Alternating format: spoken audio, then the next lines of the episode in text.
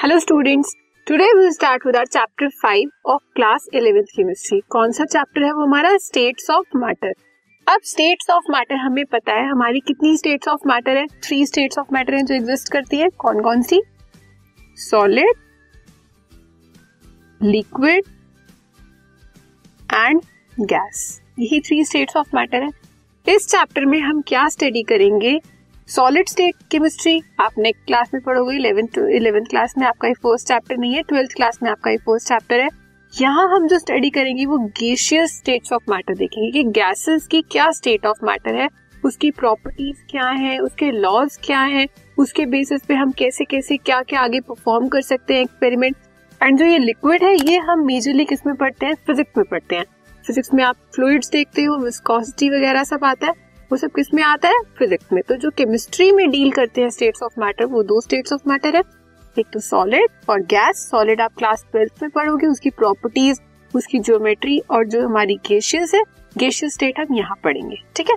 अब हम ये देखेंगे हमें इस चैप्टर में क्या क्या कंटेंट करना है क्या क्या स्टडी करना है। फ़र्स्ट इज़ इंटरमोलिकुलर फोर्सेस कि हमारे स्टेट्स ऑफ़ मैटर मतलब यहाँ पे हम गैसेस को स्टडी करें तो गैसेस में इंटरमोलिकुलर फोर्सेस ऑफ़ अट्रैक्शन क्या है? कैसे एराइज होती है, कितनी स्ट्रॉन्ग है, कितनी वीक है। ठीक है? Next is thermal energy thermal energy क्या होती है? किस तरह से इंक्रीज करती है, किस तरह से वेरी करती है? गैशियस स्टेट गैशियस स्टेट क्या है? कैसे एराइज हुई वो? और उसके बेसिस पे उसकी प्रॉपर्टीज़ क्या है?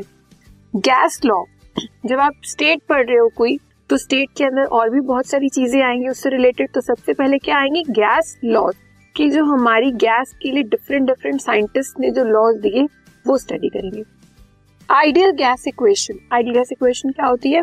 Kinetic theory of gases kinetic molecular theory of gases कि जब हमारे मॉलिक्यूल्स मोशन में आते हैं, उनके अंदर कुछ काइनेटिक एनर्जी आती है। अब वो काइनेटिक एनर्जी जो है, वो किस तरह से अलग अलग अपनी अजप्शन देती है, अपनी चीज़ों को डिफाइन करती है, वो सब देखेंगे।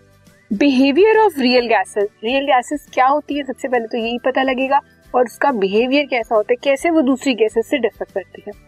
लिक्विफिकेशन ऑफ़ गैसेस गैसेस को हम कैसे लिक्विफाई कर सकते हैं?